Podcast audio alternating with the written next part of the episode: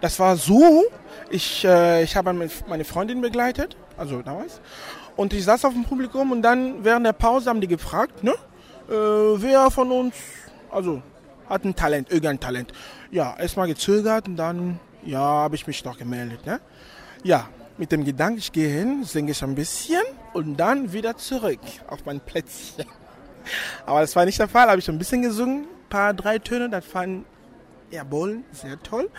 Dann fragte er mich, fragt er mich, wie, wie, wie heißt du? Ich sagte Christian, ey, das ist der Hammer geil, du. Und dann wurde sofort, zack, hinter der Bühne und dann, ja, musste ich dann live singen.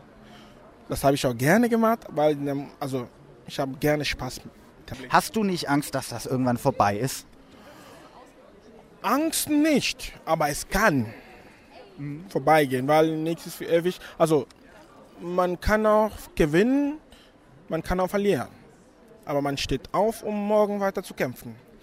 Und äh, ich nehme einfach beides. Also ich bin nicht so, wenn, wenn ich verliere, dann wäre ich ja super traurig. Ich nehme das so, wie das ist. Und wenn ich gewinne, dann freue ich mich. Aber gerne möchte man gewinnen. Ne? Warum bist du ein Supertalent? Warum? Äh, weil ich ein Supertalent bin.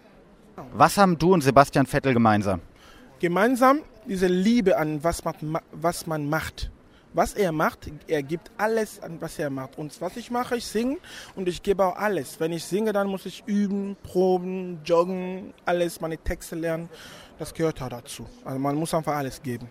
Egal, ob man Tischler oder Maler ist.